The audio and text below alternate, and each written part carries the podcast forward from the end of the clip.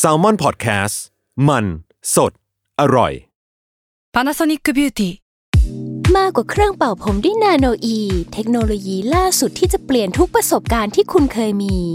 นาโนอีมอยส์เจอร์พลัสเพิ่มความชุ่มชื้นให้เส้นผมหลังใช้งานมากขึ้นถึง 18 เท่า พร้อมชะลอการเฟดของสีผมสำหรับคนชอบทำสีผม ดูแลความชุ่มชื้นทั้งเส้นผม หนังศีรษะและผิวคุณ Panasonic NA0J มีเทคโนโลยี nanoe ที่ care only you ทฤษฎีสมคบคิดเรื่องลึกลับ สัตว์ประหลาด ฆาตกรรม ความลี้ลับที่หาสาเหตุไม่ได้ เรื่องเล่าจากเคสจริงที่น่ากลัวกว่า fiction สวัสดีครับ ผมยชญ์ บรรพพงศ์ผมธัญวัฒน์อิพภูดม นี่คือรายการ Untitled Case สวัสดีจ้า วันนี้วันนี้เปลี่ยนเปลี่ยนคำทักทายนิดนึงทำไม เออ ก็ต้องเป็นสวัสดีจ้า ยินดีต้อนรับอ่าสู่รายการ Untitled Case episode จ้าที่ 74จ้าจ้า ด้วยเหตุผลที่ว่าเราเริ่มรายการแบบจ้าที่ไม่ใช่ครับผมเนี่ย ครับ เพราะว่าวันเนี้ยเรามีสิทธิพิเศษ หรือไม่ใช่สิทธิพิเศษเป็นเป็นเรื่องดีๆ ที่ที่นำเข้ามาสู่รายการเราอีกครั้งแล้วพี่ธัญ คุณจะขายของอีกแล้วเหรอครับ ใช่แล้วครับก็คือมันคือขายแล้วพี่เรามีสินค้ามา tie-in ครับแต่ว่ามันไม่ใช่สินค้าที่เป็นชิ้นๆนะแต่ว่ามันเป็นงานอีเวนต์หรือว่าเป็น Live Experience ที่ชื่อว่า House of Illumination ครับผมเหมือนเราเคยได้ยินอยู่มีเคยเออเคยมีเออคนไปเที่ยวแถวเซ็นทรัลเวิลด์ใช่ใช่ใช่คือถ้าอ่าฮะถ้าเป็นถ้าเป็นคนที่เล่น IG หรือเป็นคนที่เล่น Facebook เป็นชีวิตจิตใจเนี่ยก็จะเห็นเห็นเพื่อนๆ หรือว่าเห็นคนรู้จักเนี่ยแวะเวียนกันไปที่งานนี้ แล้วก็อ่าถ่ายรูปมาลงอยู่แล้วแหละ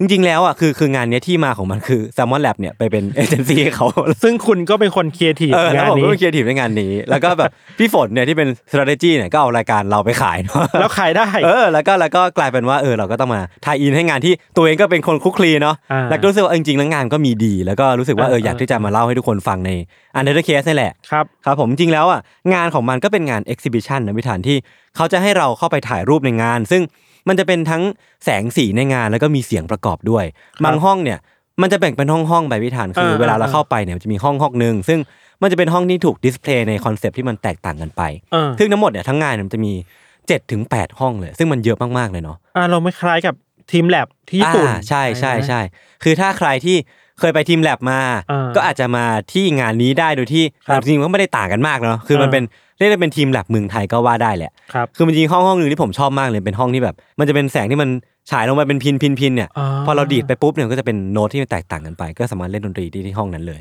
แล้วมันจะเปลี่ยนไปตลอดอย่างนี้เหรอใช่ใช่ใช่เออประมาณนั้นแล้วก็ตัวคอนเซปต์ของมันเนี่ยก็จะเปลี่ยนไปทุกๆ 3 เดือนหรือว่าอ่าทุกๆ 3 4 เดือนอะไรเงี้ยอ่าคือเรียกได้ว่าไม่ว่าคุณจะเป็นสายถ่ายรูป เป็นสายอ่า IG หรือเป็นสายคาเฟ่ก็ก็ไปได้ หรือครัว่าบเป็นสายแบบชิมอาหารอะไรเงี้ยอ่าในเดือนหน้าก็จะมีคอนเซปต์ของร้านอาหาร นี้ก็ไปได้ ใช่เรื่อยๆทุกสายเลย ทุกสายแล้วก็ไปได้เรื่อย ๆ เลยครับ ก็สำหรับใครที่กำลังหาพื้นที่หรือว่าหาประสบการณ์ที่กำลังจะผ่านพ้นปีนี้ไปได้อย่างรู้ล่วงเนาะอ่าคือเรียกว่าปีที่ผ่านมาหลาย ๆ คนน่าจะใช้ไฟในตัวไปจนเหือดแห้งหมดแล้วอะก็ไปรับแสงไฟเออก็ไปเติมไฟกันที่งานนี้ได้เนาะแล้วก็เราจะเซอร์ไ e ปีนี้ไปด้วยกันนะครับ ครับผม วันนี้เข้าเรื่องเลยแล้วกันนะครับ วันนี้เราอยู่ในธีมอะไรนะลืมบอกธีมเลยอะทีม imposter เออหรือเปล่านะ imposter ใช่ก็คือเป็นธีม imposter ซึ่งเราได้แรงบันดาลใจมาจากเกม Among Us นี่แหละอ่แต่ว่ามันมันก็ผ่านมาระยะหนึ่งแล้วอะอ่าเออแต่ว่ามันก็จะเป็นเป็นคอนเซปต์ที่น่าสนใจเออน่าสนใจแล้วแล้วยังไม่เคยพูดถึงมันมาก่อนเนาะมันคือการปลอมตัวใช่การใช่ใช่นอกจากปลอมตัวแล้วมันใช้คอมาไหนดีกอะความแฝงตัวแฝงตัวการ บิดเบือน อ่า เออ อัตลักษณ์ตัวเองใช่ เก็บความลับอะไรบางอย่างเอาไว้อะไรอเอย่างอเงี้ยจริงๆเป็นคอนเซปต์ที่น่าสนใจมากเลยนะว่าแบบคนคนหนึ่งอะมันจะมีวิธีการไหนในการแฝงตัวเพื่อภารกิจอะไรบางอย่างอะเออ เออน่าสนใจครับ ครับ วันนี้พี่ทันเริ่มก่อนฮะ ครับ คือเรื่องของเราเนี่ยครับ ก็จำเป็นต้องให้ยศมาช่วยลดทอนความน่ากลัว ลงหน่อยเว้ย วันนี้เขาเตือนผมมาตั้งแต่ก่อนอัดแล้วเนี่ย ว่าแบบเฮ้ยเรื่องเรื่องเรื่องเราน่ากลัวว่ะ ช่วยหน่อยนะคือผมก็ไม่รู้จะช่วยยังไงนะ เดี๋ยวผมจะลองดูไปกับทุกคนแล้วกันนะครับ คือน่ากลัวอืมแหละ อ่าโอเค ครับ กี่กะโหลกกลัวใหม่แล้วคือกลัวใหม่แล้วคือเรื่องนี้มันต้องย้อนกลับไปในปีประมาณ 2002 ครับ ครับ มันมีศิลปินชาวแคนาดาคนหนึ่งที่ เรียกได้ว่าเป็นไอคอน อืม สร้างชื่อเสียงให้กับตัวเองอ่า ให้กับวงการบันเทิงในทั้งในแคนาดา ทั้งในอเมริกาได้ เยอะมากเว้ย อืมแล้วทำได้ด้วยอายุที่แค่สิบแปดปีเท่านั้นเองอ่าอะฮะแล้วก็ โตมากับภาพลักษณ์คือเปิดตัวมาด้วยภาพลักษณ์ภาพลักษณ์ที่เป็นวัยรุ่นที่มีแววตาสดใส มีพลัง energetic อืม มีพลังงานสูง เท่ๆ อะไรอย่างเงี้ยเนาะ อ่าอ่าอย่างที่เราบอกไปเพลงเพลงเพลงที่เธอเปิดตัวมา มันทำให้หลายชาร์ตในในต่างประเทศอะอืม ขึ้นแบบ top chart เยอะมากเลยเว้ย อือฮึ ที่เราไปหาข้อมูลมาคือ ขึ้นทั้งในชาร์ตของออสเตรเลีย อันดับหนึ่งต่อเนื่องกัน6สัปดาห์ โห ในนิวซีแลนด์และเม็กซิโกเป็นอันดับหนึ่งต่อเนื่อง9สัปดาห์ โอ้โหแล้วชาร์ตในอเมริกาในชาร์ตบีบอร์ดที่ดังมากเอเนี่ยอขึ้นอันดับสองออเป็นรองแค่ศิลปินดังแบบ Nelly อะอ่าฮะ คนเดียวเท่านั้นเองเว้ย นี่ใครวะเนี่ยคือคนเนี้ยเป็นเจ้าของเพลงดัง ชื่อว่า Complicated อะอ่าฮะคือชื่อ Avril Lavigne ครับ อ๋อคือเราเกิดมาอย่างเนี้ย เราต้องคิดว่าผู้ฟังหลายคนรวมถึงยศเองน่าจะเออรู้ได้ว่า พอเดาได้เราแล้วจะแหลไปทางไหนอะเออเออเออเออเออสำหรับใครที่แบบฟังตอนที่หกมั้งที่เราพูดเรื่อง conspiracy เนาะอ่าก็คือผมก็เคยแตะๆเรื่องของเอฟริลลาวีนในเออฐานะที่เธอเป็นศิลปินที่แบบอะมีมีเรื่องมีเรื่องนี้เยอะ controversial เยอะเหมือนกันนะคือว่า ถึงแม้ว่าเอวิลวีนจะเป็นคนที่ดังมาก ๆ ในอ่ายุคที่เราโตมายุค MTV อะอือหืออือหือเข้าใจว่าเพลงที่ดังมากๆคือ Complicated อืม เป็น MV แบบถ่ายสเก็ตอะอืมเล่นกีตาร์เท่ๆอะไรเงี้ยแบบโหตอนนั้นเราเด็กมากเลยแบบเชี่ยผู้หญิงคนนี้แม่งโคตรเท่เลยว่ะพังว่ะพังว่ะเป็น pop punk อะในช่วงเวลาที่เธอพีคๆอะมีอ่าคนเรียกว่าเป็น pop punk queen เอด้วยอเออคือเท่ขนาดนั้นนะครับครับ แล้วเพลง Complicated เนี่ยมันเปิดตัวออกมาอย่างที่เราบอกว่าในปีประมาณ 2002 เนอะอืมแล้วก็ดังมากติด top chart ทั่วโลกในไทยเองอะเราจำภาพได้ว่า ตอนเราเด็กตอนเราประถมมั้งนะ หรือมัธยมจำไม่ได้แล้วเด็กๆแล้วแหละ เวลาเราไปพวก Tower Record อะอืม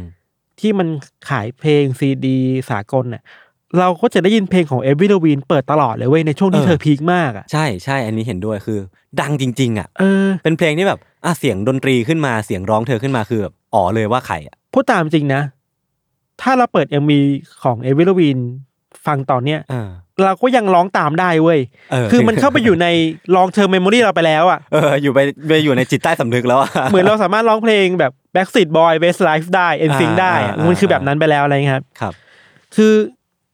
ในบริบทของ Avril Lavigne น่ะเธอโตมาด้วยวัฒนธรรมที่มันป๊อปมาก ๆ เลยอืม MTV อะไรอย่างงี้เนาะ แล้วก็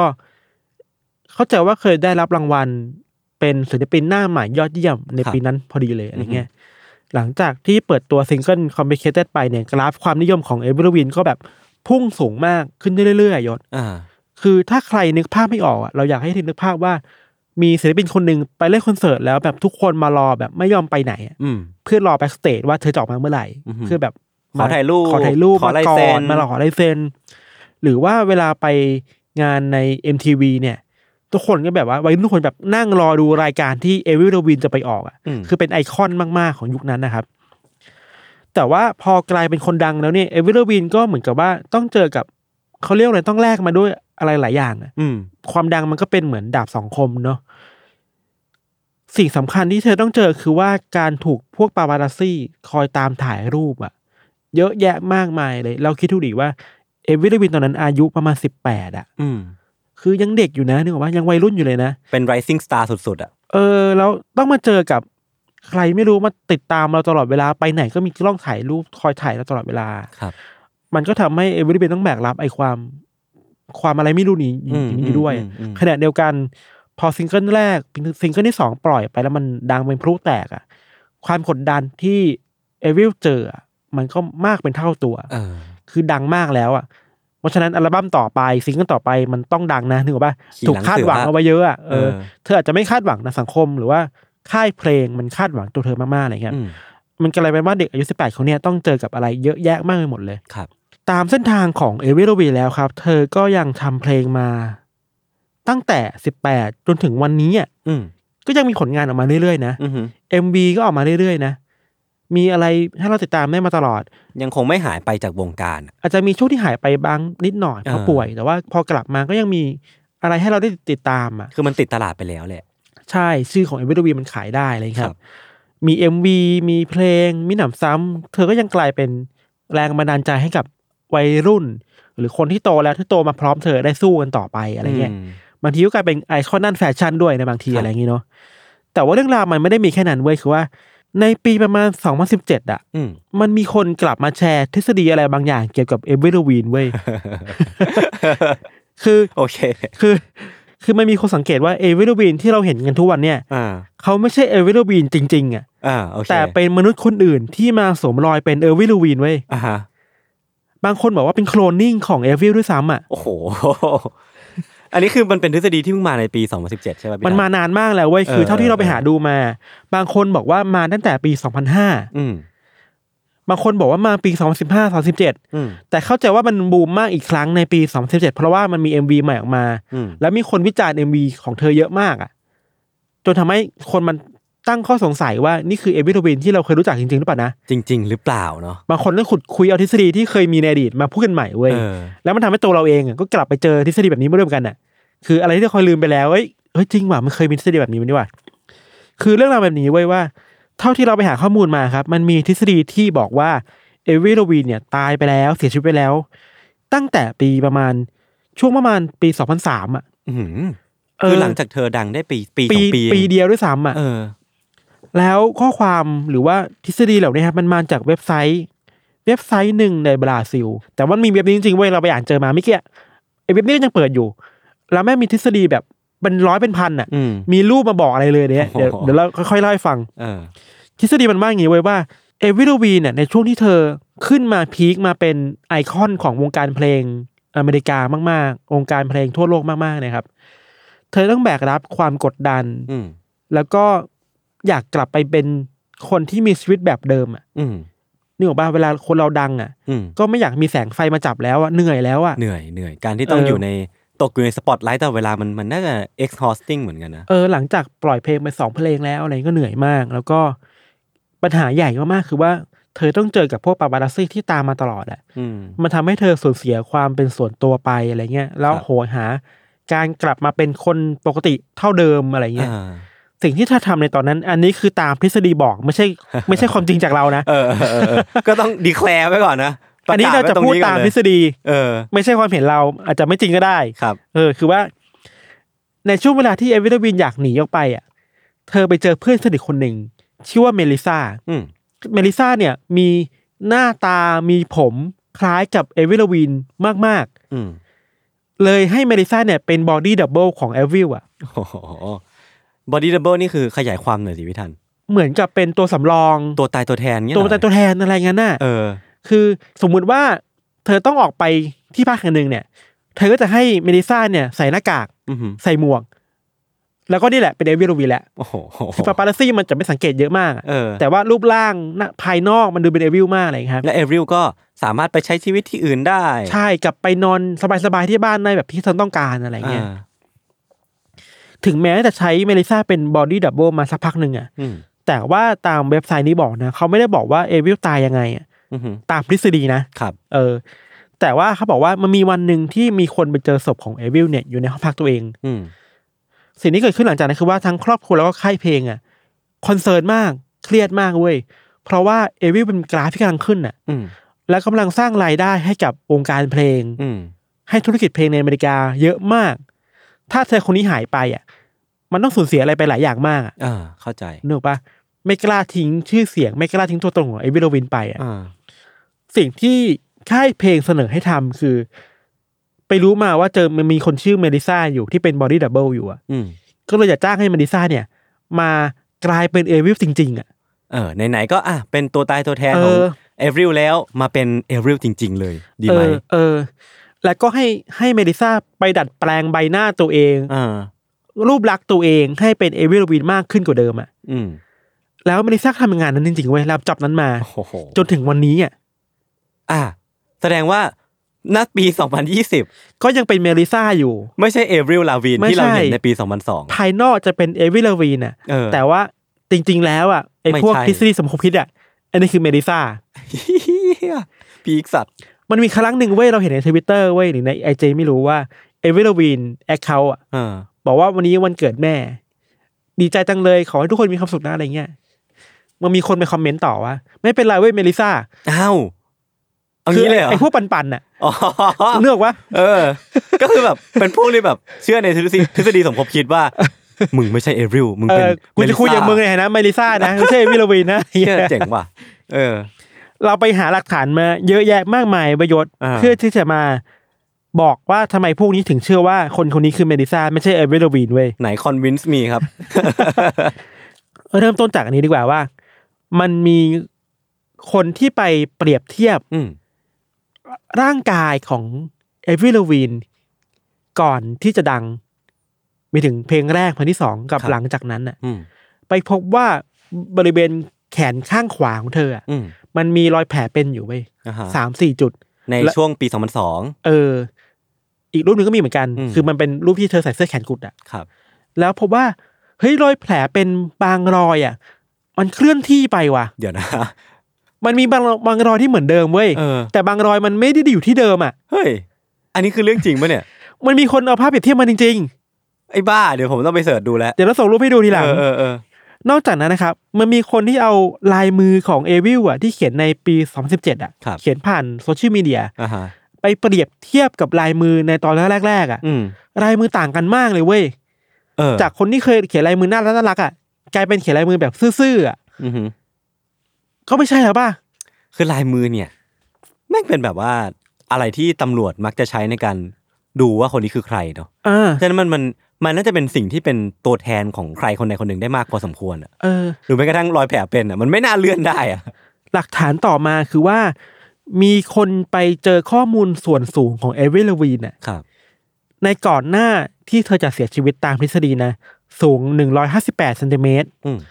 แต่ว่าพอเวลาผ่านไปอะ ข้อมูลในเว็บไซต์บอกว่าเอวิลวีนสูง155เซนติเมตรอ้าวภายในเวลาไม่ถึงหนึ่งปีข้อมูลมันเปลี่ยนได้ขนาดนี้อะอ่า แปลว่าอะไรวะ เออ แล้วมันไม่ใช่สูงขึ้นนะเตี้ยลงมันอะเตี้ยลง เฮ้ย คนเรามันจะไปเตี้ยลงได้ยังไงอะนอกจากนั้นครับ มีคนเปรียบเทียบเพิ่มเติมอีกว่า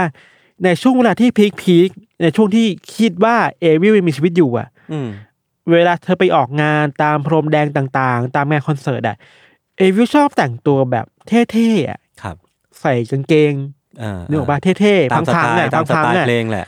แต่พอผ่านจากปี 2004 ไปแล้วอะเอวิลกลับกลายเป็นคนที่ชอบแต่งตัวด้วยชุดกระโปรงและเดรสมากขึ้นเว้ยอือหือซึ่งเปลี่ยนขั้วความชอบไปเลยนะ ไปจากเทพไปเป็นสาวหวานมากขึ้น เออหวานมากขึ้นอะ เออ ซึ่งเฮ้ยอะไรวะ อืม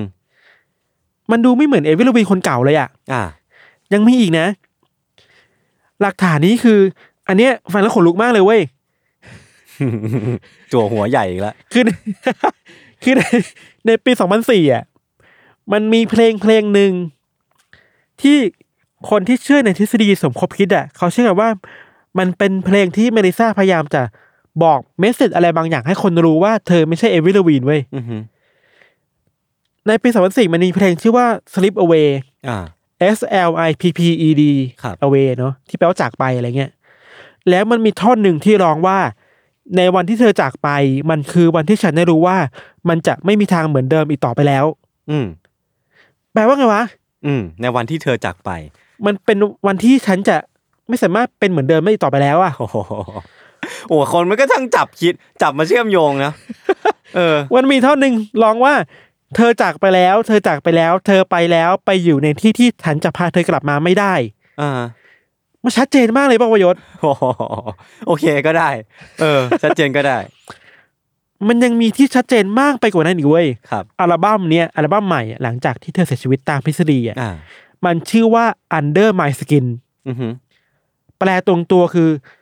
ใต้ใต้ผิวหนัผิงวหนัของงฉัฉันนน่ะ มันมีอะไรซ่อนอยู่ มันมีความลับอะไรบางอย่างซ่อนอยู่หรือเปล่า นี่คือสิ่งที่เมลิซ่าต้องการจะบอกคนทั้งโลกอะโอ้โห เออ เออ เฮ้ยผมผมเริ่มผมเริ่มคล้อยตามแล้วผมเริ่มคล้อยตามแล้วเออ Under My Skin มันแปลว่ามันมีความลับอะไรบางอย่างอยู่ภายใต้รูปลักษผิวหนัณ์ง ภายนอกผิวหนังของเอวิลวิน หรือเปล่านะ อืมอืมอืมซึ่งมันแปลได้ว่า ความลับเหล่านั้นคือ เอวิลวินตายไปแล้วไง และข้างในผิวหนังอะก็คือมันเมลิซ่าคือเมลิซ่าเออ หลักฐานที่เราคิดว่าชัดเจน แจ่มแจ้ง ชัดเจนมากๆที่สุด มันมีรูปหนึ่งที่ แพร่หลายในอินเทอร์เน็ตมากเว้ยอืมคือมันเป็นรูปรูปหนึ่งที่เอลเดบินถ่ายรูปออกสื่ออือหือแล้วชูกำปั้นข้างขวาขึ้นมาอืมให้คนเห็นแบบฝ่ามือเอ้ยไม่ใช่เห็นแบบเขาเรียกอะไรนะหลังมือ หลังมืออะแล้วหลังมืออะมันเขียนตัวสอนเจ็ดตัว มี M E L L I S S A อ้าว รวมกันคือเมลิซาเว้ย เดี๋ยวนะ เฮ้ย ถ้าไม่ใช่จริง ๆ อะเออแล้วเมลิซามาจากไหนอะ เอาก็เพื่อนเขาไงเขาก็อาจจะแบบ แล้วบริบทอะไรอะ อาจจะเป็นการ tribute ให้เพื่อนเปล่าพี่ทันขึ้นอะไรวะ โอเคแหละ บางคนบอกว่ามันคือรูปที่ Photoshop มาก็ได้อะเออเออเออแต่ถ้าคิดในแง่มุมที่คนมันไม่เชื่อ อืม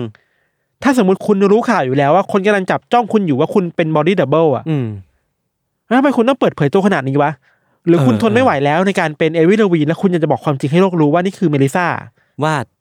กูไม่ใช่เอวิลกูเป็นเออเมลิซาเออ และก็กำลังพยายามที่จะสื่อสาร message นี้ออกไป เออ หรือเปล่าวะเออ มันก็เป็นไปได้อีกปะเออ นี่แหละคือนี่คือหลักฐานต่างๆที่เราไปเจอมาเว้ยเกี่ยวกับเอวิลวีนเว้ยอ่าฮะมันมีคนวิเคราะห์ตามทฤษฎีนะว่าทำไมคนถึงเชื่อไอ้ข่าวพวกนี้เยอะขนาดนี้วะครับ มันมีทฤษฎีทางจิตวิทยาหรือทางสังคมอยู่ประมาณนึงครับเขาวิเคราะห์กันว่า อันนี้แบบซีเรียสนะคือว่า มันเป็นไปได้ว่าคนที่เคยเป็นแฟนคลับเอวิลวีนน่ะ จะผิดหวังกับความเป็นเอวิลวีนในแบบใหม่อะอือหือ แล้วพยายามหาข้อมูลต่างๆ เพื่อมาอ่า support ความคิดตัวเอง ความคิดตัวเองให้ได้ว่านี่ไงที่เธอเปลี่ยนไป เพราะว่าเธอไม่ใช่เอวิลวีนแบบที่เรารู้จักไง เธอเป็นคนอ่าอื่นไงอ่าเราอยากรักษาความเป็นเอวิลวีนในใจเราความทรงจำเราให้ได้เป็นแบบนี้ตลอดไปอะ เออ ฟังดูแล้วมันก็ดูเห็นแก่ตัวประมาณนึงนะ ใช่คือไม่ยอมให้คนอื่นเปลี่ยนแปลงอะ ก็น่าสนใจดีนะว่าแบบ สงสัยเขาจะห่วงความเป็นเอริลในในความคิดของเขาว่าแบบเออเอริลต้องเป็นแบบนี้เอริลที่เขารู้จักต้องเป็นแบบนี้ใช่แล้วพอเอริลที่เธออาจจะเติบโต เธออาจจะเปลี่ยนแปลงไปในทิศทางที่เขาไม่ได้คาดหวังหรือเขาไม่ได้ต้องการ เขาก็พยายามที่จะหาทฤษฎีมารองรับว่ามันมีเหตุผลน่ะว่าทำไมเอริลถึงเปลี่ยนไปเพราะว่าเธอไม่ใช่คนเดิม ใช่ เพื่อที่จะมาบอกว่าไอคนที่เรารักชื่นชมอยู่เนี่ยเออเขาไม่ได้เปลี่ยนไปหรอกยังอยู่ในความทรงจำอะเออ มันก็ดูเป็นความกลัวในความเปลี่ยนแปลงอืมแบบหนึ่งแหละอืมอืมเวลาเราไม่อยากยอมรับความเปลี่ยนแปลงที่อยู่ตรงหน้าอ่าฮะเราก็พยายามจะหาทฤษฎีมารองรับมารองรับมากมายแบบเอวิลวีนนี่แหละอ่าฮะความจริงคือเราคิดว่า เออว่ะทุกคนมันมันเปลี่ยนไปตลอดเวลาว่ะ people change อะอืมอืมมันคือสัจธรรมอะสัจธรรมของมนุษย์เอเลยอแหละสัจธรรมของมนุษย์อะว่าทุกคนก็เปลี่ยนไปอะ ครับแม้ว่ายังไงเราไม่สามารถไปควบคุมสิ่งตรงหน้าได้อะใช่ แต่ว่ากลไกในจิตใจเราอะอ่าฮะมันพยายามจะควบคุมให้ได้เว้ยอืมอืมอืมอืมันเลยเกิดความขัดแย้งประมาณหนึ่งอะอืมเมื่อมันเกิดความขัดแย้งปุ๊บแบบมันก็จะหาทฤษฎีนี่แหละมาบอกมามารองรับอ่าว่านี่ไงมันเป็นอย่างนี้ไงอะไรเงี้ยครับอืมอีกอย่างหนึ่งคือ มันมีคนที่วิเคราะห์กันว่า ช่วงเวลาที่เอวิลวินหายไปเขาจะว่ามีอยู่ช่วงหนึ่งที่เอวิลวินหายไปพักใหญ่เลยอะเธอตายไปแล้วหรือเปล่า หรืออะไรเงี้ยอืม หรือว่าเธอเป็นอะไรหรือว่าเอ้ย body double ไม่ทำงานแล้วเหรออืมหรือว่าเมลิซาไม่ไหวแล้วหรือเปล่าอะไรเป็นเรื่เงี้อยงของคอนแท c t หรือเปล่าเออหรือว่าอะไรแต่ถ้าไปขุดคุ้ยดูดีๆอะมันเป็นช่วงที่เอวิลวินป่วยเว้ยอ่าเขาจะว่าเป็นตามศัพท์ที่เราไปเจอคือเป็นโรคไลม์อะโรคไลม์อ๋อเออเออโรคไลน์มันเป็น L Y M E อะ L Y M E มันเป็นโรคที่แบบ ผมก็ไม่แน่ใจนะ แต่ว่ามันหรือเป็นโรคที่แบบดังมากๆในสหรัฐอะเออเราไปเจอมาจากเว็บไซต์เกี่ยวกับการแพทย์เขาบอกว่า มันเป็นโรคที่ติดเชื้อจากแบคทีเรียจากการโดนเห็บกัด อืม อาการคือบางคนจะมีไข้ตามตัวปวดตัวปวดแขนปวดข้ออม คอแข็งปวดหัวอะไรเงี้ยครับ ซึ่งทำให้ไอการหายไปเนี่ย มันทำให้คนต้องการจะหาคำอธิบายให้ได้ว่า เธอหายไปเพราะเธอหายไปเพราะอะไร อ่าแต่ว่าไม่แต่อันนี้ไงมันคือ privacy เธอไงที่เธอจะไม่บอกอะเออ อะไรเงี้ยเธออาจจะไม่ได้จะเป็นต้องบอกทุกเรื่องให้กับทุกคนฟัง เออ ก็เข้าใจได้ ใช่แล้ว มันมีสื่อบางสื่อไปถามเอวิลวีเรื่องนี้ด้วยนะเว้ยหรอเรื่องดับเบิลเนี่ยเหรอเวลาไปเจอมาอย่างสำนักข่าวบันเทิงเมืองใหญ่มากๆอย่าง Entertainment Weekly เนี่ยอืม EW เนี่ย เคยไปถามเอวิลวีนเว้ยเธอตอบกลับมาสั้นๆว่า a dumb internet rumor อะอ๋อชัดเจน ชัดเจน เป็นข่าวลือโง่ๆข่าวหนึ่งในอินเทอร์เน็ตอะเออ แต่ว่าไอคนที่มันไม่เชื่อ ก็ใช่ดีไงมาไปฏิเสธแล้วไง ใช่ก็มันมันก็หลาย ๆ ครั้งที่เราเคยเล่ามานะว่า การปฏิเสธ แปลว่ามันเป็นมันมีอยู่จริงอะเออ คนที่มันไม่เชื่อมันก็ไม่เชื่อมันอย่างข้ามแหละใช่ใช่เลยครับ อันนี้มีเกร็ดเพิ่มเติมอีกสองสามเรื่องอือหือเรื่องแรกคือ นอกจากที่มีคนวิเคราะห์กันว่าเอวิลวีนอะตายไปแล้วเป็น body double ไปแล้วอะมีมีคนบอกว่าเอวิลวีนเป็นหนึ่งในสมาชิกของอิลูมินาติเว้ยเออเคยได้ยินมาเหมือนกัน เออ แล้วแล้วก็มี body double นะอะฮะคือตายมานานมากแล้วคือเหมือนกับว่าบางทฤษฎีมันบอกว่าเอวิลวีนเนี่ย พยายามจะขัดขืนอะไรบางอย่างของคนที่มาบงการเธอเว้ยแข็งขืนเนี่ยเหรอแข็งขืนเนี่ยแล้วตายไปอ่าก็เลยถูก body double โดนโคลนนิ่งอะอ่าฮะเพื่อมารับใช้พลังงานหรือองค์กรอะไรบางอย่างที่อยู่เบื้องหลังโลกอีกทีหนึ่งอะเออคือถ้าถ้าตามทฤษฎีแล้วอะคืออิลูมินาติอะมีความต้องการที่จะทำให้ยึดโลกครองเนี่ยโลกเป็นรัฐบาลโลก เป็นเออ New World Order อะไรพวกเนี้ยเออฉะนั้นเขาก็จะไปแทรกซึมตามวงวงการบันเทิง วงการเออหนังวงการการเมืองเนาะ ใช่ฉะนั้นเอฟริลลาวีนที่แบบเป็นคนที่มีชื่อเสียงมากในด้านการ ร้องเพลงแต่งเพลงก็ก็เป็นต้องการหนึ่จากวงการใช่ใช่ใช่นั่นแหละ เออคือคือ คือคนมันจะเชื่อ ก็เชื่อเนาะเออเป็นอันเป็นสิ่งที่แบบผมเทคเอาไว้ได้จากเรื่องพี่ทันอะคือเรื่องที่สองคือว่า มีคนเชื่อเหมือนกันว่าเอวิลวีนจริง ๆ แล้วอะก็ยังมีชีวิตอยู่นะอือหือแต่มีชีวิตควบคู่กันไปกับเมลิซา อ๋อ คือไม่ได้ตายหรอก อ่าฮะ แต่แค่ให้เมลิซาออกหน้าว่าเป็นเอวิลวีนแทนอะแล้วตัวเองก็เฟดเอา a y ออกมา เพื่อสนองความต้องการของตัวเองในการที่จะแบบอยู่ในสังคมที่มันสงบสุข อืมเปลี่ยนแปลงอัตลักษณ์ใหม่อะไรเงี้ยอือหือทฤษฎีเนี่ยมัน adapt กับทุกคนเลยเอลวิสเพสลีย์เนี่ยไมเคิลแจ็กสันไมเคิลแจ็คสันเนี่ยทฤษฎีที่แบบว่าคนดังอยากกลับมาเป็นคนทั่วไปอะเออแล้วมี body double มี doppelganger อะอือหืออีกคนหนึ่งมามาคอยรองรับหน้าที่การงานอยู่อะอืมมันก็ mass มากในระดับหนึ่งเว้ย ใช่ใช่ใช่สุดท้ายแล้วคือว่าทั้งหมดเนี่ย ไม่ต้องเชื่อนะครับ อืม แค่เราอยากจะบอกว่า เรื่องเรื่องของเอวิลวีนเนี่ย มันมันสื่อถึงว่า เอ้ย เวลาเราเห็นคนที่เราชื่นชอบเปลี่ยนแปลงไปอะ อืมเราเองก็ควรจะยอมรับในความเปลี่ยนแปลงของเขานะ ใช่บางทีดีไม่ดีอะ เรากลายเป็นเราบอดี้เชมเขาด้วยซ้ำนะ อือหือหมายถึงว่าเฮ้ยนี่ไงกระดูกบริเวณจมูกเปลี่ยนไปจมูกเบี้ยวนี่ นี่ไม่ใช่คนเก่าที่เรารู้จักนี่เออคือมันมีคนมีคอร์เอวิทแบบนี้ด้วยนะ อ่าฮะว่าเฮ้ยตาไม่สวยเลยเหมือนเก่า จมูกเบี้ยวจมูกแข็งกว่าเดิม ไปbody shaming เออ body picking อีก ไปบอกเอวิลเป็นอย่างเงี้ย มันก็กลายเป็นการ body shame เอวิลอีกอะอืมทั้งทางๆที่เธอไม่ทำอะไรผิดเลยอะใช่ ทุกคนมันมีสิทธิในร่างกายตัวเองที่จะเปลี่ยนแปลงตัวเองแบบที่ตัวเองต้องการหรือว่าอ่าฮะเรื่องเส้นทางชีวิตตัวเองอะอืมเพราะฉะนั้นเขาเป็นศิลปินอะเราไม่ได้ไปยุ่งเกี่ยวอะไรกับเขาอะเออเราก็มีหน้าที่ support เขาใช่ แล้วก็ support เขาไม่ว่าเขาจะทำอะไรอะหรือว่าถ้าทำผิดก็ตักเตือนเออถ้าเขาตัดสินใจดีแล้วก็ support เขาต่อไปอะหรือว่าถ้าวันใดวันหนึ่งเราไม่ได้ชอบเขาแล้วก็ก็แค่ fade ออกมา ไม่ต้องไปหาทฤษฎีมารองรับว่า เออไอ้นี่คนที่ถูกมนุษย์ต่างดาวลักพาตัวไปแล้วมาปลอมแปลงหรือว่าเป็น body double อะเพียงแค่เขาไม่เหมือนที่เราต้องการให้เขาเป็นเนาะเออแก่นของเรื่องนี้จริงคือการเปลี่ยนแปลงแหละอืมอืมเราควรจะยอมรับการเปลี่ยนแปลงได้แค่ไหนนะครับมันก็เป็นคำถามที่น่าคิดกันต่อไปอืมครับอืมอืมประมาณนี้ครับ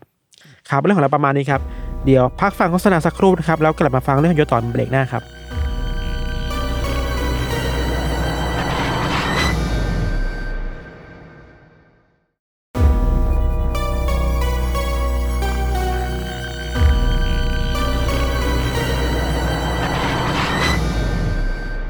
โอเคครับก็กลับมาอยู่ในเบรกที่ 2 ของรายการ Untitled Case episode ที่ 74 ผมบอกยังอยู่แล้วว่าในทีมผม Imposter บอกแล้วว่าน่ากลัวมันไม่กน่ากลัวเลยพี่ทัน คือพี่เอาอะไรมาน่ากลัวก่อน ผมบอกแล้วว่าน่ากลัวตามความเตือนของผมมากโอเค ได้ ถ้าพี่อันทับนับว่านี้เป็นน่ากลัวเนี่ย ของผมก็น่ากลัวได้เหมือนกันจริงๆแล้วเรื่องของผมไม่ค่อยน่ากลัวเว้ยคือแบบว่าไม่ได้มีกระโหลกเลยแหละอ่าก็ว่าได้เนาะคือเรื่องของผมเนี่ยมันเป็นเรื่องราวที่เกิดขึ้นในศตวรรษที่ 16 ช่วงต้นๆเลยครับ หรือว่าช่วงกลางๆของศตวรรษที่ 16 นะครับ เกิดขึ้นที่ฝรั่งเศส ซึ่งซึ่งในตอนนั้นก็น่าจะเป็นมหาอำนาจประเทศหนึ่งในยุโรปของยุโรปในแล้วก็ในโลกนี้ด้วยนะครับ คือมันเป็นเรื่องราวของชายคนหนึ่งครับที่มีชื่อว่ามาแตงดาแก ด้วยความที่มันเป็นภาษาฝรั่งเศสเนาะคือผมอาจจะอ่านชื่อผิด อาจจะต้องขอโทษไว้ตั้งแต่ตอนนี้เลย แต่ว่าอันนี้ก็คือได้รับความช่วยเหลือจากพี่โจมาแล้วระดับหนึ่งเนาะๆเพราะเขารู้ภาษาฝรั่งเศสหรอเขาเรียนศิลป์ฝรั่งเศสมา คนนี้เขามากความสามารถผมบอกเลย สุดยอด คือคุณมาแตงเนี่ยครับเกิดเมื่อราวๆปีครับ1524ที่หมู่บ้านเล็ก ๆ ในแคว้นบาสครับครับ คือเป็นเป็นแคว้นที่มีความยึดโยงกับฝรั่งเศสประมาณหนึ่งเหมือนกันนะครับ ในปี1527เนี่ย คุณพ่อของเขาเนี่ยครับที่ชื่อว่าซองซี่เนี่ยก็ได้พาภรรยาแล้วก็น้องชายของคุณพ่อเนี่ยที่ชื่อว่าเบสซองส์แล้วก็มาแตงเนี่ยที่ยังเล็กอยู่เนี่ยครับครับ อพยพไปอยู่ที่ฝรั่งเศสกัน ซึ่งจริงๆแล้วไม่มีไม่ได้มีใครรู้ว่าสาเหตุที่แท้จริงเนี่ยที่ทำให้คุณพ่อเนี่ยพากันพาครอบครัวอพยพไปที่ฝรั่งเศสเนี่ยคืออะไรอืม ทั้งที่จริงแล้วมันมีบันทึกที่บอกว่าคุณพ่อเนี่ยกำลังจะได้รับมรดกตกทอดจากครอบครัวเขาที่ที่บาสด้วยอะอืม แต่ว่าจู่ๆก็พากันอพยพหนีไปอยู่ที่ฝรั่งเศส ซึ่งไม่รู้เพราะอะไรเหมือนกันนะครับครับ แต่ว่าสุดท้ายแล้วเนี่ยทั้งหมดก็ได้พากันย้ายไปอยู่ที่หมู่บ้านอาร์ติกาในประเทศฝรั่งเศสในที่สุดนะครับ เมื่อไปถึงเนี่ยครอบครัวดาแกเนะครับก็ได้พยายามอย่างเต็มที่ที่จะปรับตัวให้เข้ากับเพื่อนบ้านที่พื้นที่แห่งใหม่ให้ได้อะอืมคือเรียกได้ว่าพอไปอยู่ใหม่เนาะก็ต้องเข้าตาหลิวหลิวตาตามเลยวะนะเข้าเมืองตาหลิวเออเข้าเมืองตาหลิวต้องหลิวตาตามเอเอออก็ต้องพยายามปรับตัวหรือว่า เปลี่ยนวิถีชีวิตให้ให้เข้ากับคนที่อยู่ในพื้นที่อ่าให้ได้เนาะอ่าแล้วก็สิ่งแรกที่เขาทำคือเปลี่ยนนามสกุลก่อนเลย เปลี่ยนจากดาแกเป็นนามสกุลที่ชื่อว่าแกครับก็คือดัดดัดตัดคำว่าดาออกอะอ่าแกเฉยๆนี่เหรอแกเฉยภาษาไทยมากเลยนะๆเออแกแกอย่างเงี้ยเหรอเออ คุณอาของมาแตงเนี่ยครับที่ชื่อว่าเบสซองเนี่ยเปลี่ยนชื่อเป็นปีแอร์ซึ่งดีกับผมมากๆเลย อันนี้ไม่น่าผิดละคือทางครอบครัวเนี่ยครับก็ได้ทำการ เรียนภาษาท้องถิ่นฝรั่งเศสตอนใต้เพื่อใช้ชีวิตอยู่ที่นั่นให้ได้นะครับ ครับ เวลามันก็ผ่านไปจนมาแตงเนี่ยอายุใกล้ 14 ปี เขาก็ได้ทำการแต่งงานกับหญิงสาวจากครอบครัวเพิ่งมีอันจะกิน เธอชื่อว่าเบทรองเดโรนะครับ แล้วก็การแต่งงานครั้งเนี้ยเบทรองเนี่ยก็ได้ย้ายเข้ามาอยู่ที่บ้านของมาแตงตามประเพณีของพื้นที่บาสเลยที่เขาเป็นคนต้นกำเนิดมานะครับ แล้วเธอก็ได้นำพาเอาความร่ำรวย ความหรูหรา แล้วก็ เงินจำนวนมากเข้ามาที่ครอบครัวของแกด้วยอืมเออเตียงที่มันทำจากขนนก หรือว่าแผ่นขนสัตว์จำนวนมากที่ครอบครัวของมาแตงแกเนี่ยไม่เคยเห็นมาก่อนอะ ก็ได้เข้ามาสู่ครอบครัวนะ ตั้งแต่ตอนที่เขาแต่งงานกับเบทรองเนี่ยครับครับ แต่ด้วยวัยที่ยังเด็กอยู่อะที่ทั้งคู่เลยคือ ชีวิตแต่งงานของทั้งสองคนมันไม่ได้ราบรื่นสักเท่าไหร่ครับ ฝั่งครอบครัวของแกเองก็พยายามหาลู่ทางที่จะทำให้ชีวิตของทั้งคู่เนี่ย มันราบรื่นขึ้นอะ คืออทะเลาะเบาะแว้งกันน้อยลง หรือว่ามีชีวิตคู่ที่มันมีความสุขมากขึ้นอะ ครอบครัวของเบทรองเองก็พยายามหาทางให้ทั้งคู่เนี่ยเลิกกันให้ได้อะอ่าแต่ว่าตามกฎตอนนั้นน่ะคือ ต้องต้องสามปีเป็นต้นไปอะถึงจะเลิกกันได้ ถึงจะหย่าร้างกันได้หรอเออ คือเป็นเรื่องที่น่าสนใจกฎหมายเหรอมากเหมือนกันใช่เป็นกฎหมาย ตอนนั้นนะครับเบทรองเนี่ยเชื่อว่าเธอแล้วก็มาแต่งเนี่ยครับถูกคำสาปเอาไว้ว่าชีวิตคู่ของทั้งคู่เนี่ยจะไม่ราบรื่นอะาคือถูกคำสาป จากจากอะไรบางอย่างไม่รู้ไว้กดทับอ่าเอาไว้ว่าอ่า ยังไงก็ตามจะมีชีวิตคู่ที่ไม่ราบรื่นแน่นอนนะครับครับ แต่ต่อมาเมื่อพวกเขาแต่งงานกันมาได้ 8 ปีพี่ทัน ผู้วิเศษซึ่งเป็นหญิงชราคนหนึ่งในหมู่บ้านเนี่ยก็บอกว่า มีวิธีที่จะยกเลิกคำสาปเนี้ยได้ ก็อ่าพอทั้งคู่เนี่ยตกลงว่าจะทำพิธีนี้เพื่อที่จะยกเลิกคำสาปเนี้ยอ่าทั้งคู่ก็ได้รับการสวดมนต์จากโบสถ์เนี่ยครั้งใหญ่เลยคือเรียกได้ว่าเอาพวกบาทหลวงหรือว่าเอาพวก ชีมาร้องเพลงให้เหมือนไปทำพิธีแก้บนประมาณหนึ่งอะอืมเออ แล้วก็กินเค้กชิ้นพิเศษ แล้วก็ได้สิ่งที่จะเยียวยาความสัมพันธ์ของทั้งคู่ ก็คือเด็ก ซึ่งตอนเนี้ยมาอยู่ในท้องของเบทรองเรียบร้อยคือแวลูกไงใช่ก็คือลูกที่มาเกิดอยู่ในบนโลกนี้ครับในฐานะลูกของทั้งคู่นะครับ เด็กคนนั้นเนี่ยถูกตั้งชื่อว่าซองซี่ตามชื่อปู่ของของ ของทั้งคู่เลย ก็คือเป็นเป็นชื่อเดียวกับพ่อของมาแต่งอืมชื่ออาจจะเยอะหน่อยนะอาจจะสับสนเออเอออาจจะเออค่อยๆจำกันไปนะครับค่อยๆจดงี้นะเออเออค่อยๆจดกันไปเนาะพี่ทันเริ่มงงยังได้อยู่โอเค อย่างไรก็ตามพี่ทันการเกิดขึ้นของซองซี่ซึ่งเป็นลูกของทั้งคู่เนี่ย มันไม่ได้ทำให้มาแตงซึ่งเป็นพ่อเนี่ย พึงพอใจสักเท่าไหร่ครับมาแตงที่ตอนนั้นนะครับโตมาเป็นชายหนุ่มรูปงามเนาะอายุ 22 ปี อายุ 20 ต้นๆเนี่ยมีรูปร่างกำยำชอบเล่นกีฬา แล้วก็มีความสนใจในเรื่องของกายกรรมเนี่ย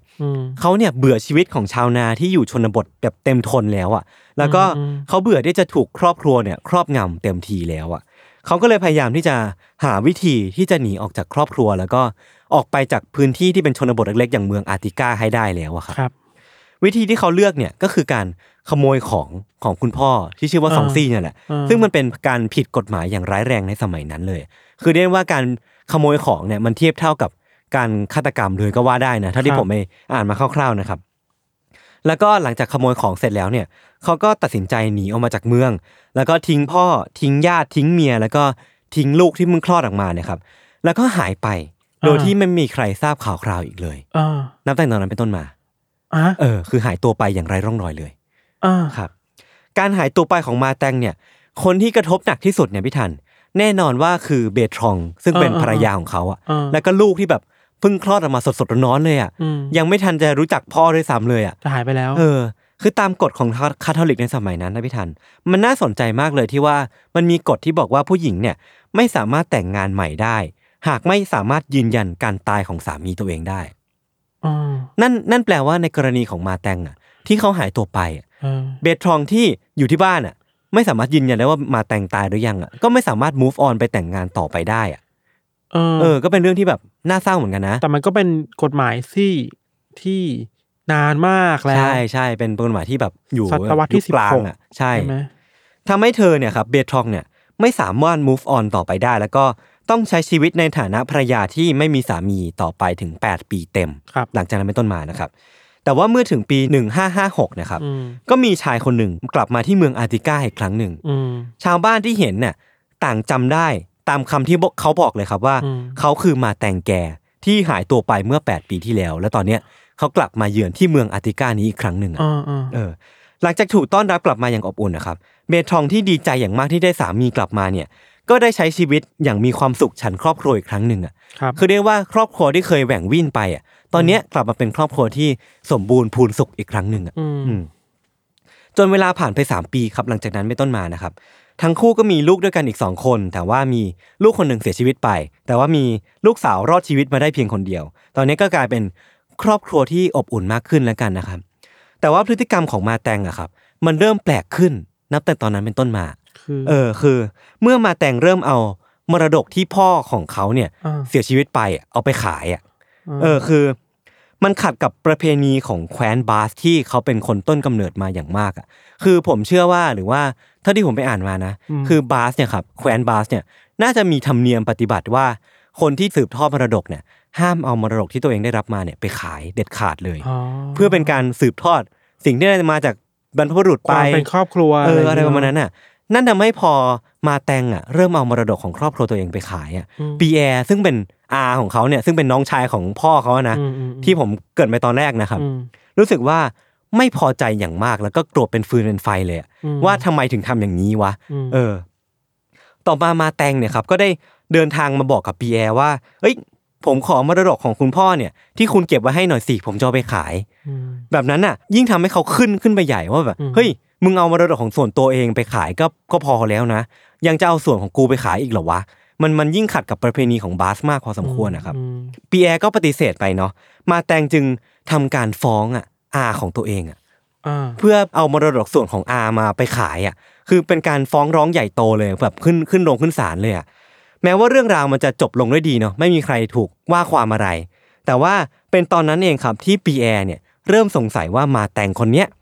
คือมาแตงคนเดิมหรือเปล่า กับคนที่หายตัวไปเมื่อ 8 ปีก่อนอ่าเออเมื่อพราะสิบะไรปีก่อนอะเออคือ พฤติกรรมต่างๆ พี่สิ่งที่เขาสงสัยในตัวมาแตงก็คือ เรื่องธรรมเนียมปฏิบัติของบาสอะครับที่เขาไม่ทำตามอะที่ว่าคนที่มาจากบาสจริงๆอะจะไม่เอามรดกของตัวเองไปขายอะยังไงก็ตามอะมันโมเดน่าลติงขาดอะมันน่าจะเป็นมากกว่าแค่ความโลภคือความไม่เข้าใจใช่ culture ของใช่ท้องถิ่น หรือว่าเขาลืมหรือว่าเขาไม่รู้ด้วยซ้ำว่ามีธรรมเนียมนี้อยู่อะถ้าเขาเป็นคนอื่นนะครับอ่ารวมไปถึงคุณอาที่ชื่อปีแอร์เนี่ยก็บอกว่ามาแตงคนเนี้ย มีสำเนียงการพูดที่มันไม่ใช่อะมันไม่ใช่มาจากบาสแน่นอนอะแล้วก็มันไม่ใช่มาแตงคนเดิมที่เขารู้จักกันนะครับ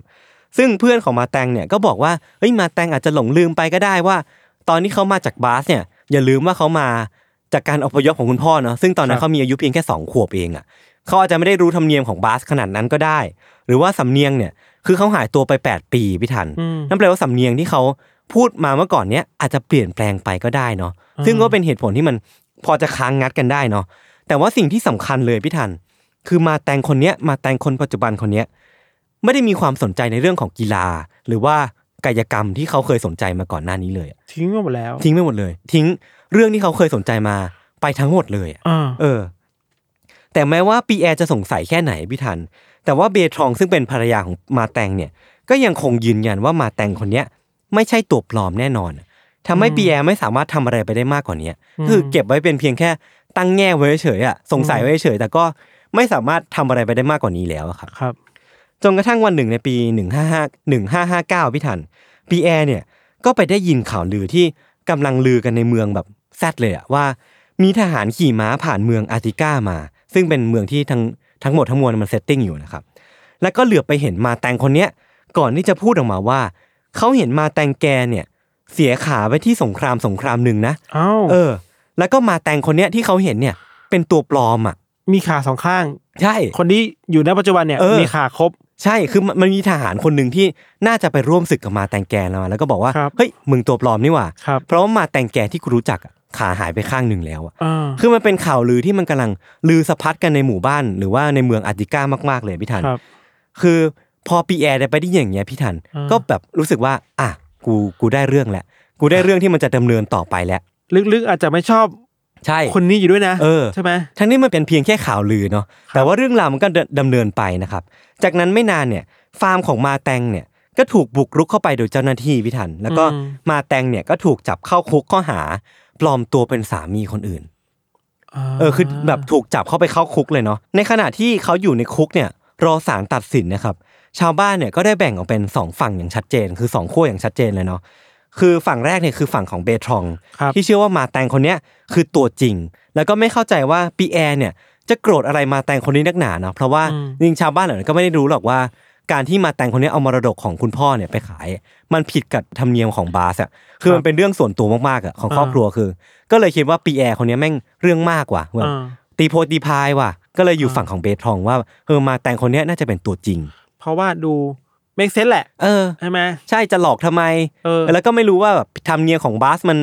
มันขนาดนั้นเลยเหรอวะทำอะไรนี้ทำเนีเงี้ยยมไปก็แหกคำเนียมได้นี่เออเออเอออะไรงี้ยนะแล้วก็อีกฝั่งหนึ่งคือฝั่งของปีแอร์ที่ชื่อว่ามาแตงคนเนี้ยเป็นครับตัวปลอมครับเพราะว่าอย่างที่บอกไปว่าพฤติกรรมหลายอย่างมันฟ้องมากๆนะว่า มันน่าจะเป็นตัวปลอมอะแล้วก็มันมีหลายอย่างที่มันไม่ได้ยึดโยงกับมาแตงคนก่อนหน้านี้อะอืมสุดท้ายฝั่งของเบทรองก็ชนะ ซึ่งมาแตงเนี่ยก็ถูกปล่อยตัวออกมาจากคุก เพราะว่า หลักฐานมันไม่ชัดเจนมากพอครับอืมเพราะสุดท้ายแล้วก็ต้องไม่ลืมนะว่าสาเหตุที่ทำให้เขาถูกจับเข้าคุกก็คือเป็นเพียงแค่ข่าวลือข่าวลือหนึ่งอะอืมจากทหารที่แบบบังเอิญผ่านมาเท่านั้นเองอะอืมแต่นั่นนะครับ ไม่ได้ทำให้ความมุ่งมั่นของปีแอร์ที่จะเปิดโปงมาแตงตัวปลอมเนี่ย มันลดลงเลยพี่ครับแต่มันกลับทวีคูณมากขึ้น เมื่อปีแอร์เนี่ยครับไปได้ยินเรื่องราวจากชาวบ้านที่กำลังลือกันอีกแล้วว่าเขาก็ได้รู้สักทีว่ามาแตงคนตัวปลอมคนเนี้ยคือใครกันแน่ เสียงลือเสียงเล่าอ้างเออสุดท้ายแล้วอะ ชาวบ้านอะ หลายคนอะ รู้แล้วว่ามาแตงคนเนี้ย ไม่ใช่ตัวจริง แล้วก็รู้ไปมากกว่านั้นด้วยว่ามาแต่งคนเนี้ยคือใครอะอ่าคนที่ปลอมตัวมาเป็นมาแต่งเนี่ยครับ คือชายที่ชื่อว่าอาโนดูติลอ่าเขาเป็นชายชาวบ้านแหละจากหมู่บ้านข้างๆ ที่ชื่อว่าหมู่บ้านซาจ้าใช่ครับในเมืองกาสโกนีอ่าซึ่งอาโนดูติลเนี่ยมีชื่อเรียกว่าปองแซดอ่าเป็นเป็นชื่อที่แปลว่าจำมั่มอะ คือเป็นคนที่แบบค่อนข้างที่เจ้าเนื้อประมาณหนึ่งอะอ่าจากพฤติกรรมที่ชอบชอบกินของเขาอะเนาะอ่าคือปองแซดเนี่ยเป็นคนฉลาดแล้วก็มีความทรงจำดีเยี่ยม แล้วก็มี skill ในการแสดงอะชั้นเลิศมากๆอะอ่าคือเขามีพฤติกรรมอย่างเช่นว่ามีภาพจำอย่างเช่นว่า ชอบที่จะเล่นละครอะปลอมตัวเป็นคนอื่นอะเพื่อเรียกเสียงหัวเราะจากเพื่อนเป็นประจำเลยอะเออ คือปองแซดนะครับเข้าร่วมกองทัพของเฮนรี่ที่ 2 ในเมืองปิกาดี แล้วก็กลับมาที่บ้านเกิดราวปี 1553ค รับระหว่างทางกลับบ้านนะครับเขาแวะไปที่หมู่บ้านที่มันอยู่ใกล้เคียงกับเมืองอาร์ติกาซึ่งเป็นเมืองที่มาแตงอาศัยอยู่นะครับอืมแล้วก็ได้เจอกับเพื่อนของมาแตงสองคน ที่บังเอิญเนี่ย ทักเขาผิดเป็นมาแตงอะนึกออกไหมอ่าฮะอ่าฮะเออคือเขามาที่เมืองแห่งนี้ แล้วก็มีคนสองคนที่รู้จักกับมาแตงอะ แล้วก็เห็นปองแซดเดินผ่านมาแล้วก็บอกอ้าวมาแตงทักผิดทักทักผิดผิด ซึ่งกลายเป็นว่าการทักผิดครั้งเนี้ยทำให้ปองแซดเนี่ย คิดว่าตัวเองอะอาจจะมี potential อะว่าแบบอ่าหรือกูจะกลายเป็นมาแตงได้วะได้คอนเทนต์แล้วแหละเออได้แบบ inspiration อะเออเออว่าเออเออเฮ้ยเฮ้ยกูก็มีความคล้ายคนนี้เหมือนกันไม่เนาะหรือเอาดีวะใช่นะคือไม่มีใครรู้ว่า 3 ปีต่อมาเนี่ยครับจากการทักผิดครั้งเนี้ยปองแซดไปใช้ชีวิตอยู่ที่ไหน หรือว่าใช้ชีวิตยังไงอยู่นะครับแต่ว่าแน่นอนว่าในช่วงเขาใช้เวลา ช่วงเวลา 3 ปีเนี่ยนะครับในการซักซ้อมครับเพื่อที่จะเดินทางไปรับมรดกที่อาร์ติกาอืมในฐานะของชายที่ชื่อว่ามาแตงแกอ่าเออ เมื่อรู้ข้อมูลดังเนี้ยครับปีแอร์เนี่ยกลับมาที่ setting ปัจจุบันนะครับปีแอร์ก็ได้รีบดำเนินการตามแผนที่จะเอามาแตงตัวปลอมเนี่ยเข้าคุกให้ได้คราวเนี้ยเขาเขามั่นใจมากๆว่าจะต้องเอามาแตงตัวปลอมเนี่ยเข้าคุกให้ได้นะครับครับโดยคราวเนี้ยเขาใช้เล่ห์กลในการเข้าหาศาลในฐานะ ตัวแทนของเบทรอง ซึ่งเป็นภรรยาของบัตมาเอ้ยมาแตงนะครับ เพื่อยื่นเรื่องเปิดเผยตัวตนของชายที่อ้างว่าเป็นมาแต่งแก่ครับเพื่อนำไปสู่การจับกลุ่มในที่สุดทำให้หลังจากมาแตงแกเนี่ยถูกเอาออกจากคุกได้ไม่นานนะครับเขาก็ต้องกลับไปอีกครั้งในปี 1560 เพื่อรอศาลตัดสิน เมื่อการตัดสินเริ่มต้นนะพี่ทัน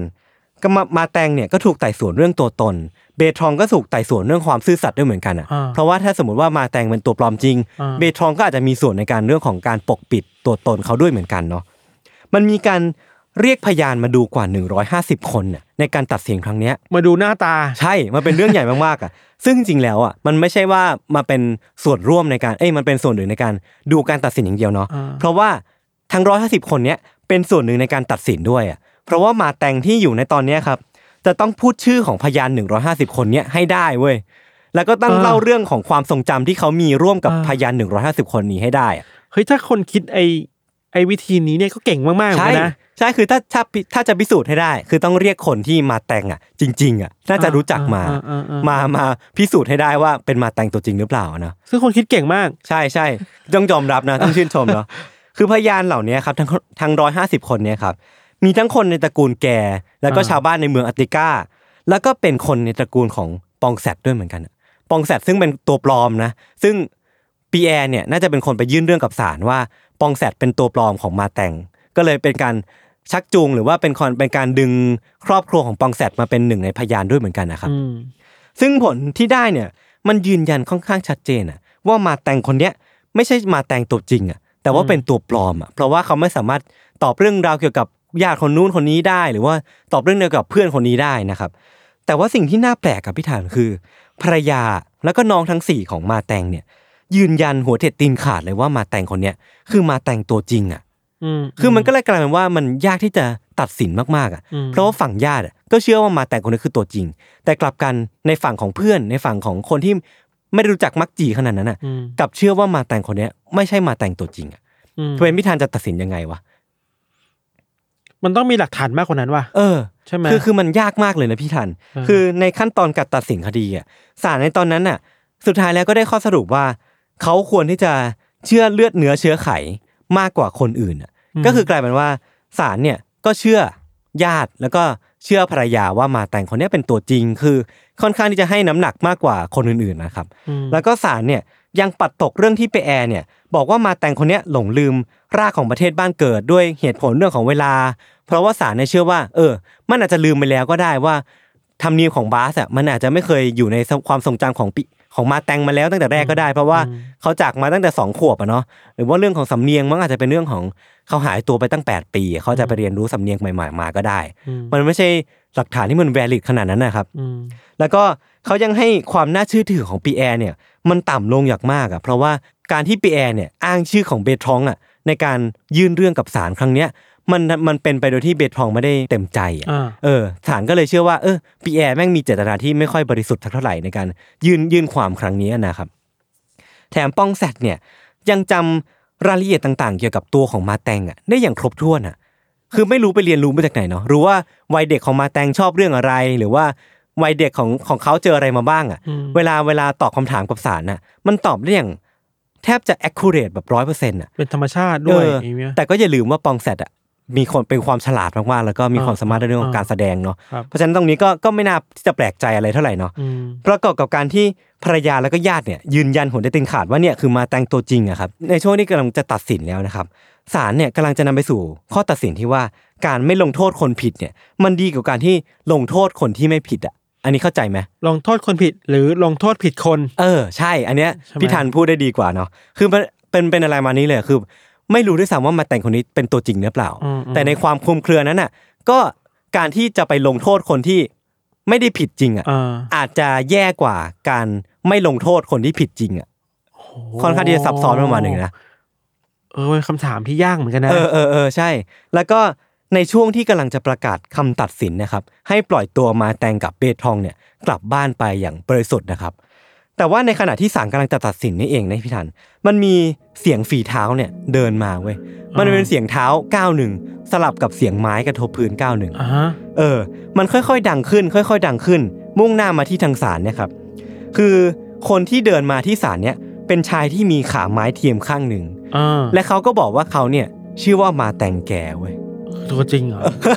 แม่งพีคมากอะ แล้วด้วยความที่แบบทุกคนกำลังตื่นตระหนกอยู่นะว่าอ่าเฮ้ยคือฮาว่าอ่าใครกันแน่ว่ามาที่ศาลตอนเนี้ยศาลก็รีบให้ชาวบ้านเนี่ยพิสูจน์ว่าคนเนี้ยใช่มาแต่งตัวจริงหรือเปล่าอืมแล้วก็รวมถึงให้เบทองเนี่ยพิสูจน์ด้วยอ่าซึ่งเบทองเนี่ยกับคนอื่นๆที่เป็นชาวบ้านเนี่ย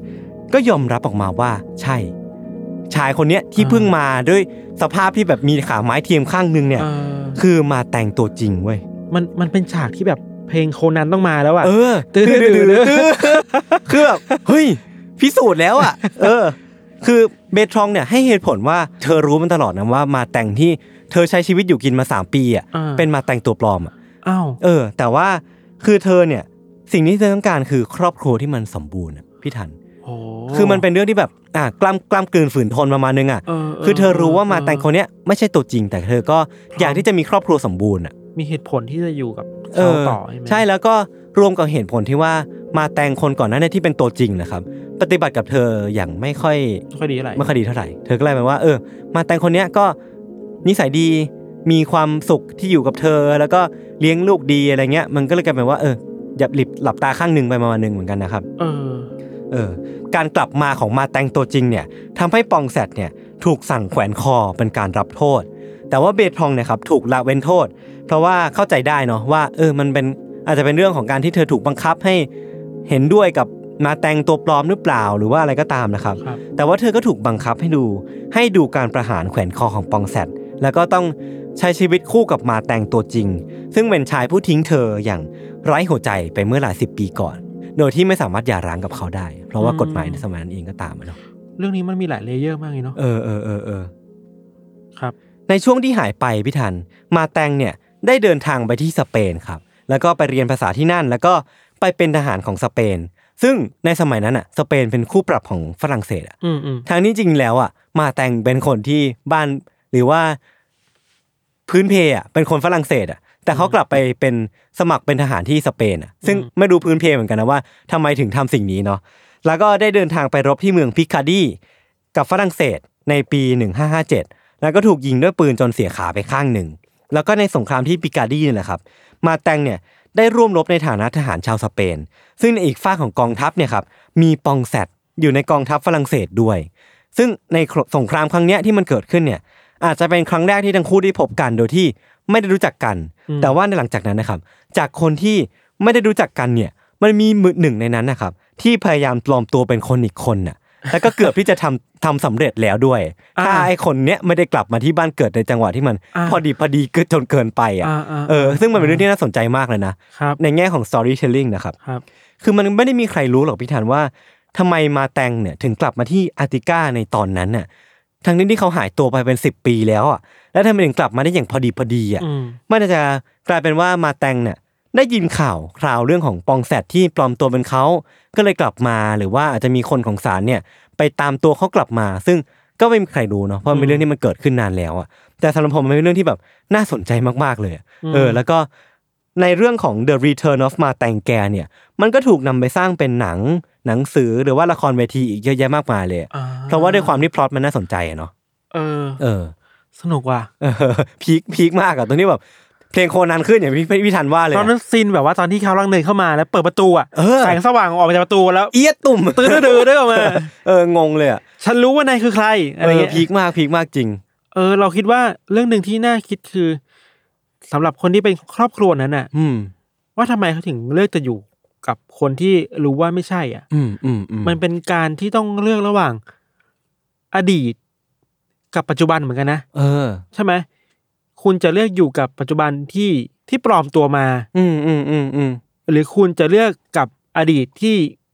ไม่ได้เป็นคนดีขนาดนั้นน่ะ เออเออเออเออแต่ก็เป็นตัวจริงไง ใช่ใช่ใช่ มันมีทั้งบวกทั้งลบในหนึ่งคนน่ะเออมันเป็นเป็นเรื่กาองรเลือกที่แบบโอ้โหถ้าเป็นเรามันโจทย์ที่ยากมากเหมือนกันนะเออเออเออ ยากแหละ และเบทรองเองก็ไม่แน่ใจว่าเธอมีสิทธิ์เลือกขนาดนั้นหรือเปล่า เพราะว่ามาแต่งตัวจริงที่เป็นอดีตของเธอก็หายตัวไปแล้วอะ แล้ว อีกอย่างหนึ่งคือตัวที่เป็นเป็นตัวกฎอยู่คือกฎหมายแหละ อืมกฎหมายเรื่องของศาสนาเองในเออตอนนั้นด้วยอะไรพวกเนี้ยเพราะกฎหมายต้นที่ห้ามอะไรนะห้ามจดห้ามทะเบียนใหม่ใช่ห้ามไปแต่งงานใหม่ ถ้าไม่สามารถยืนยันได้ว่าอันเนี้ยสามีเสียชีวิตแล้ว ถ้าไม่มีสิ่งนี้เราคิดว่าเรื่องแบบนี้ก็อาจจะไม่เกิดอะ อืมคือเธออาจจะมีชีวิตใหม่จริง ๆ ที่ดีกว่านี้ก็ได้นะ ใช่ใช่ใช่ใช่ไหมมีโอกาสเออได้เจอคนใหม่ ๆ เจอชีวิตที่ราบรื่นกว่านี้อะครับไม่ต้องมาเจอคดีความอะไรที่มันปวดหัวขนาดนี้อะอืมโห เราไม่รู้ว่าเราคิดว่านอกจากเรื่องตัวน่าสนใจแล้วอะ มันทำให้เรานึกถึงคินไดจิตอนหนึ่งเว้ยหรอ มันมีใกล้ๆอย่างเงี้ยเหรอ ใกล้มาก เออ แต่พูดตอนไม่ได้เดี๋ยวสปอย แต่มีตอนหนึ่งที่แบบ โคตรใกล้อะ เออเออพล็อตคือแบบนี้เลยอะอือฮึไม่แน่ใจว่าเขาดัดแปลงมาเป็นคินไดจิ เออ ก็ไม่แน่นะเออหรือเปล่านี่เราคิไม่นาชัวจิร์คินาจิอาจจะคนแต่งกับคินาจิอาจจะแบบเฮ้ยเรื่องนี้น่าสนใจว่ะเอามาดัดแปลงเออนิดหน่อย แต่ว่าพล็อต คล้ายกันมากอืมเราคิดว่าถ้าคนอ่านคินไดจิฉบับนิยายฉบับฉบับ original น่ะ ก็น่าจะนึกออกอืมว่ามันคือตอนไหนเว้ยอืมแต่อันนี่ spoil ไม่ได้เดี๋ยวมัน ไม่สนุก เออครับ โอเค โอเคครับ ก็วันนี้เรื่องที่ผมแล้วก็พี่ทันเตรียมมาก็มีประมาณนี้ ติดตามรายการ Under the Case ได้ใน episode ต่อๆไป ทุกช่องทางของ Salmon Podcast เช่นเคยนะครับ วันนี้พวกผมสองคนก็ลาไปก่อน สวัสดีครับ สวัสดีครับ